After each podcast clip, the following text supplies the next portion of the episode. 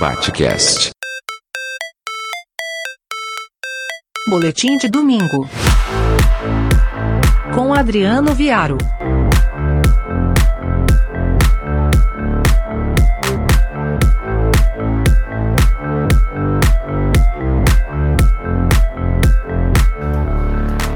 No dia 20 de novembro de 1695, Zumbi dos Palmares, após ser emboscado por uma coluna comandada então por André Furtado de Mendonça, resistia bravamente, matava um dos integrantes da coluna, feria outros tantos até ser assassinado, decapitado e ter suas partes e principais membros expostos na frente do vilarejo nas redondezas do Quilombo de Palmares. O comunicado desta luta e desta resistência, esta bravura de Zumbi, está na carta de 14 de março de 1696 do governador Caetano de Melo Castro para a coroa portuguesa. Depois do comunicado e, sobretudo, da exposição dos membros de Zumbi, as comunidades locais fizeram festas em tom de carnaval, comandadas inclusive por lideranças católicas da região. Dia da Consciência Negra, 20 de novembro. O dia de lembrar de tantas coisas, mas também partir de um fato histórico, a morte e o assassinato de Zumbi. Diferentemente de todos os anos, eu não quero repetir aqui, trazendo a questão da importância em si da data e nem mesmo do fato histórico da captura e da morte de Zumbi, mas sim falar da forma como este país preserva a memória deste fato. A carta é de 14 de março de 1696, comunicando a morte que se deu em 20 de novembro do ano anterior, 1695, onde então Domingos Jorge Velho, bandeirante, mercenário, reivindica para si a morte. E aí nós temos duas questões. Afinal de contas, é André Furtado de Mendonça que mata Zumbi dos Palmares, e sabemos que é André Furtado de Mendonça que comanda a investida, ou devemos falar dos bandeirantes de Domingos Jorge Velho que reivindicam a morte apenas e tão somente para justificar o cumprimento de um contrato e com isso exigir os pagamentos. Mas, como eu falei, eu não vou repetir este tipo de situação hoje, mas trazer em, em contestação à memória dois fatos que me parecem importantes e, mais do que isso, vergonhosos, vexatórios em se tratando de Brasil, neste 20 de novembro, que se lembra se comemora com todas as aspas e que se mantém viva a memória de Zumbi dos Palmares. A questão é André Furtado de Mendonça, que comanda então a emboscada e o assassinato de Zumbi dos Palmares, é nome de rua no Jardim Romano, no município de São Paulo.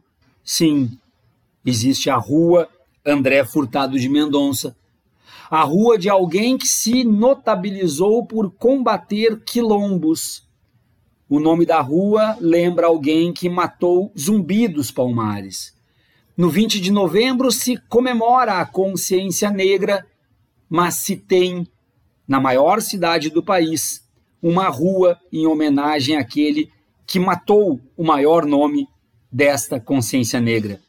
Como se não fosse suficiente, o Bandeirantes Domingos Jorge Velho é nome de rua em diversas cidades e estados espalhados pelo Brasil. Aqueles que atacam Palmares, que liquidam a resistência negra, resistência negra essa lembrada hoje como o Dia da Consciência Negra, são nomes de rua espalhados por este Brasil. Que tipo de memória nós estamos preservando? De que forma nós estamos educando as novas gerações? E os jovens negros ou brancos que moram na rua Domingos Jorge Velho, ou na rua André Furtado de Mendonça, ou no mesmo bairro ou nos arredores, que tipo de explicação que nós damos para ruas que valorizam um passado que não deveria ser valorizado?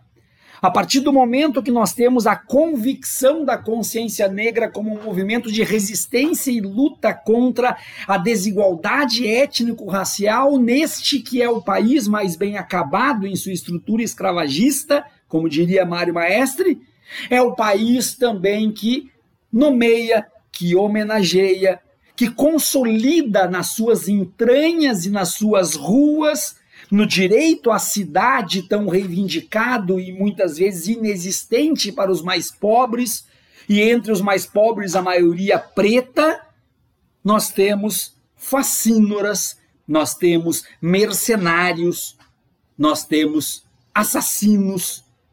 Destes próprios negros que hoje são exaltados com justiça como exemplos de uma resistência ao racismo que tanto nos assola e que continuará, lamentavelmente, assolando. Até quando? Essa é a minha pergunta no meu boletim de hoje. André Furtado de Mendonça e Domingos Jorge Velho seguirão sendo nome de rua. Até quando nós vamos parar no dia 20 de novembro para falar de consciência negra? Fazendo com que os nossos olhos sejam vendados e fechados para que não enxerguemos que aqueles que mataram Zumbi dos Palmares e tantos outros líderes palmarinos são homenageados com ruas em cidades e estados desse país. O Brasil é um conjunto de contradições idiosincráticas. Mas aqui eu não estou falando de contradições e nem de idiosincrasias. Eu estou falando é de vergonha. Eu estou falando é de opróbrio o mais nojento e abjeto opróbrio. Eu sou o professor Adriano Viário e esse foi meu boletim do Batcast. Batcast.